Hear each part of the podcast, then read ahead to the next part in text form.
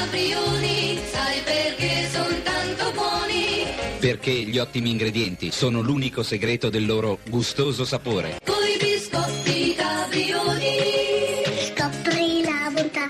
Pezzi da 90. C'è anche il giallo eh, di Emanuela Orlandi. Qual è l'i- l'ipotesi più accreditata? Lei sa come me, essendo un valoroso giornalista, che su Emanuele Orlandi a lungo circolato nelle redazioni l'ipotesi che lei avesse avuto un convegno con un alto prelato, si faceva anche il nome, e che durante il convegno sia morta, ma mo- non morta di violenza, morta di suo, povera ragazza, un, un un colpo, un ictus, una cosa così. E allora il problema a quel punto era diventato di disfarsi del cadavere.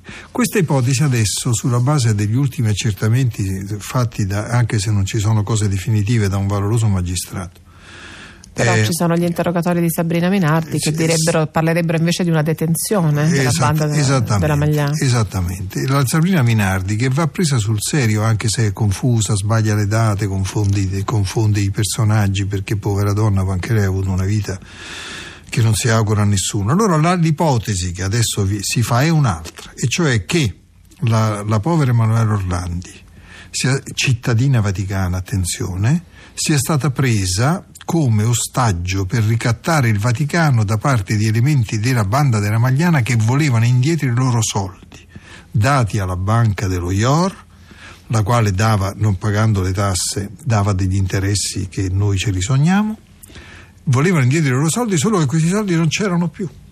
Perché erano stati mandati all'est con procedure che sono tutte ancora da raccontare, che appartengono appunto a un altro dei grandi misteri del Vaticano. Pezzi da 90. Quando è diventato Papa il cardinale Bergoglio, è arrivato Papa Francesco, immediatamente nella piccola chiesa in restauro di Sant'Anna c'è stato un incontro con Pietro e con la mamma di Emanuela Orlandi. Pietro Orlandi oggi è qui con me, che cosa vi ha detto il Papa in quell'occasione? Beh, in quell'occasione ha detto una cosa molto pesante, devo dire, che in quel momento io non l'ho detta a nessuno perché eh, speravo di avere un incontro con lui e un chiarimento, perché disse chiaramente Emanuela sta in cielo.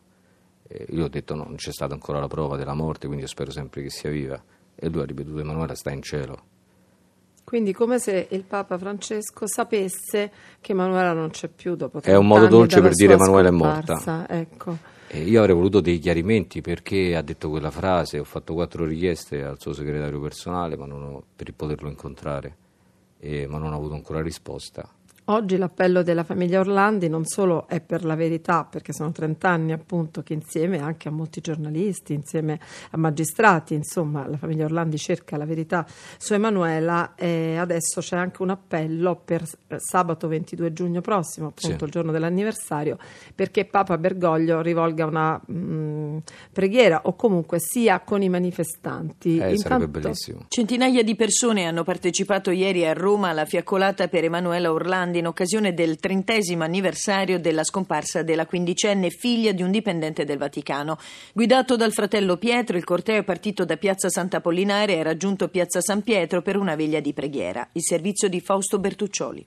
Il via alle 20 dal portone dove Emanuela Orlandi fu vista l'ultima volta, 30 anni fa, da piazza Sant'Apollinari fino a piazza San Pietro, un percorso simbolico per riportarla idealmente a casa, ha dichiarato il fratello Pietro, davanti uno striscione con la scritta La verità è in cammino e nessuno potrà fermarla, la verità rende liberi. Alla fine poi candele in terra fino a formare il numero 30 con sopra un cuore e un'invocazione al Papa subito fermata da Pietro che ha ricordato ai partecipanti che si trattava di una veglia di preghiera. Tornando a quel giorno, tornando a quel giugno 1983, Emanuela, lo dicevamo prima, andava alla scuola di musica di Sant'Apollinare e poche settimane fa è venuto fuori il suo flauto, un personaggio misterioso, in qualche modo collegato probabilmente, qualcuno dice il telefonista delle prime telefonate, dopo la sparizione di Emanuela, di- si parlò allora di un sequestro no? che Mhm. doveva essere,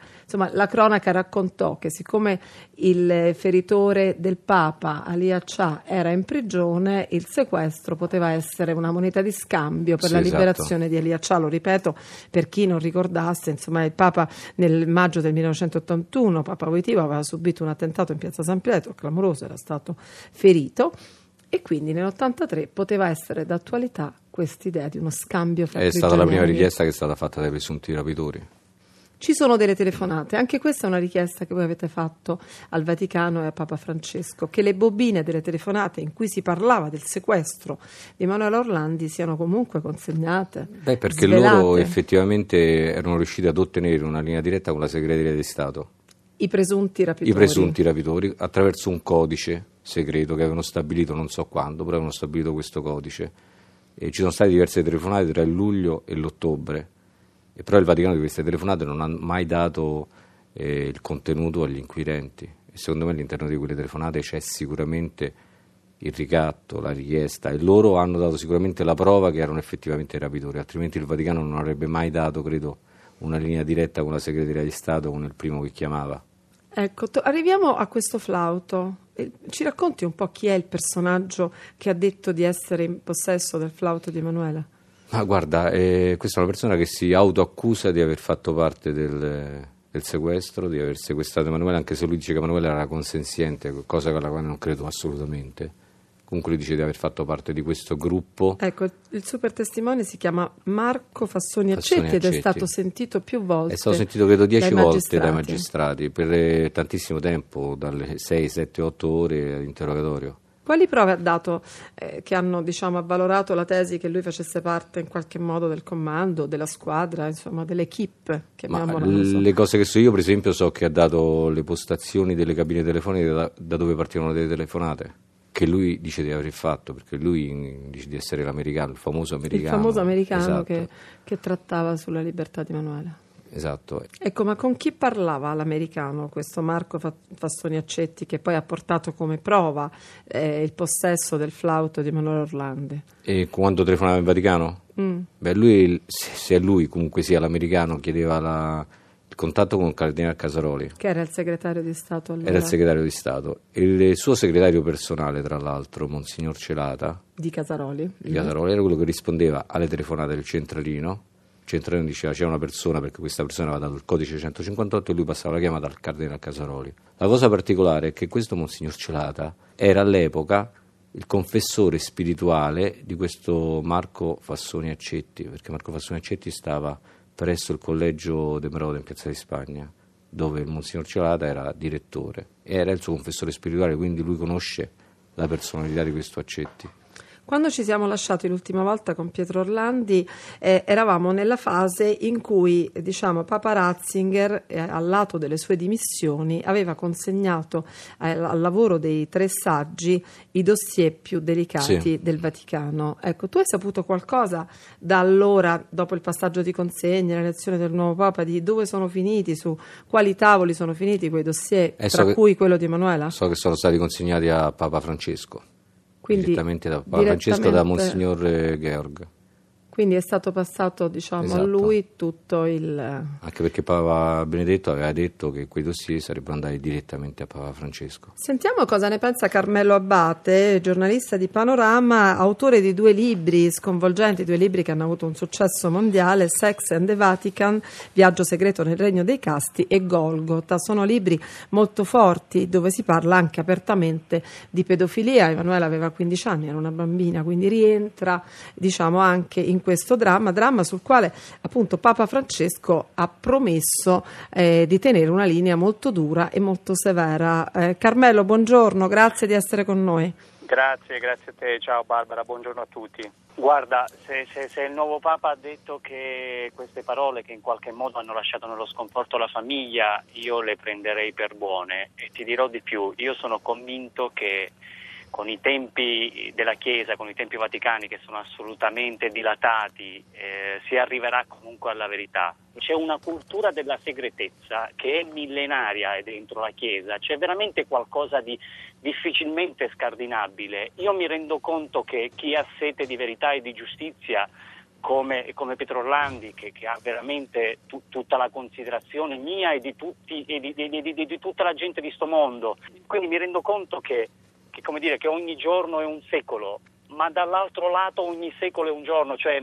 i, i tempi di risposta sono assolutamente lenti. No, lenti, questo lenti. figuriamoci, dopo 30 anni Carmelo l'abbiamo anche capito. Secondo te le inchieste potranno raccontarci ancora qualcosa? Perché ci sono ancora delle bobine, forse in una bobina c'è perfino la voce di Emanuela, insomma, quella, la disperazione di, e il coraggio peraltro della famiglia si basano poi su elementi fattuali. Sì, assolutamente sì e io credo che le inchieste arriveranno a qualcosa. Io temo che fino a quando qualcuno da dentro non, non deciderà che è arrivato il momento di eh, fare eh, giustizia, eh, portare tutto alla luce del sole per voltare pagina, per andare verso una nuova chiesa che sia una chiesa eh, trasparente, una chiesa dei poveri. Tra l'altro, chiesa... ecco Pietro, vorrei chiamare in causa Pietro Orlandi che è qui con me.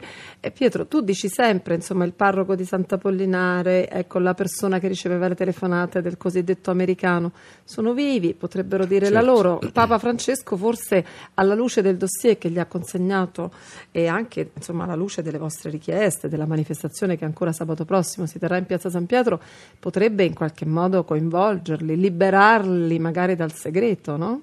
Sì, dico sempre la verità rende liberi e questa sarebbe l'occasione. sì, però poi c'è la confessione, migliore. tu sai meglio di me che tanti, no? Lo so, però sono magari sono sono legati a che... confessioni. Sì, una persona una volta in segreteria di Stato, un monsignore mi ha detto eh, guarda che se Giovanni Paolo II ha messo il segreto pontificio su questa storia, qua dentro nessuno parlerà mai. Giovanni Paolo II, straordinario in mille aspetti, ha messo la polvere sotto il tappeto per tutto ciò che riguarda questi temi. Non l'ha fatto per carità in malafede o per cattiveria, però tutto, metteva tutta la polvere sotto il tappeto, sotto il tappeto.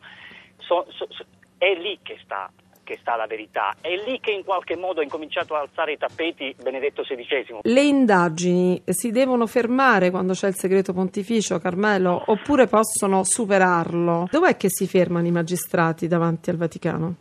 Teoricamente si fermano davanti al segreto confessionale, però, però c'è stato uno, uno squarcio in questa in questo muro eretto dalla Chiesa ed è un caso successo in Francia dove un vescovo è stato condannato a tre mesi di carcere per aver eh, non denunciato un, un sacerdote accusato di, di, di nefandezze, trincerandosi dietro il segreto confessionale. Nel 2011 il prefetto per la congregazione per il clero scrisse una lettera a questo confratello eh, innalzandola agli occhi del mondo dicendo ha preferito la prigione piuttosto che denunciare un suo confratello. Questa è la, la cultura della Chiesa e questa è dove normalmente si fermano le indagini. Però si è aperto uno squarcio, secondo me si aprirà uno squarcio perché la lettera ai cattolici d'Irlanda quando Benedetto XVI dice eh, eh, confessate e collaborate con le autorità civili, quello è un momento, un elemento di rottura pazzesco tra Benedetto XVI e la curia. Io voglio concludere appunto il tuo intervento dicendo che credo che sia una delle prove eh, che attendono Papa Francesco, questa di Emanuela. Lui qualcosa deve dire, non può limitarsi ad avere detto alla famiglia questa eh, probabilmente questa verità, perché credo che insomma l'infallibilità del pontefice ancora perlomeno dentro le mura del Vaticano è sacra. Pietro, ecco, deve, deve dire qualcosa. Sì, anche perché si è detto Emanuela Perché è uno dei tre o quattro punti famosi del dossier, del motivo per cui Papa Ratzinger si è dimesso dicendo io non ce la faccio, ci vuole un Papa più giovane, più sano, più energico, no? E se Emanuele sta in cielo comunque la verità sta ancora in terra. Quindi... Probabilmente anche il corpo di Emanuela sta in terra. Io credo che se fosse così eh, lei ha diritto, lei era molto credente, quindi credo abbia diritto a ricevere dei sacramenti, un funerale e trovare la pace comunque. Penso che le indagini debbano andare avanti e penso che naturalmente i giornalisti, tutti quanti, continueranno anche loro a cercare Emanuela, come stiamo facendo da tanti anni con i nostri mezzi. Non vogliamo che si chiudano le indagini, no, vero Piero? No, assolutamente mai, vogliamo la verità. Pezzi da 90.rai.it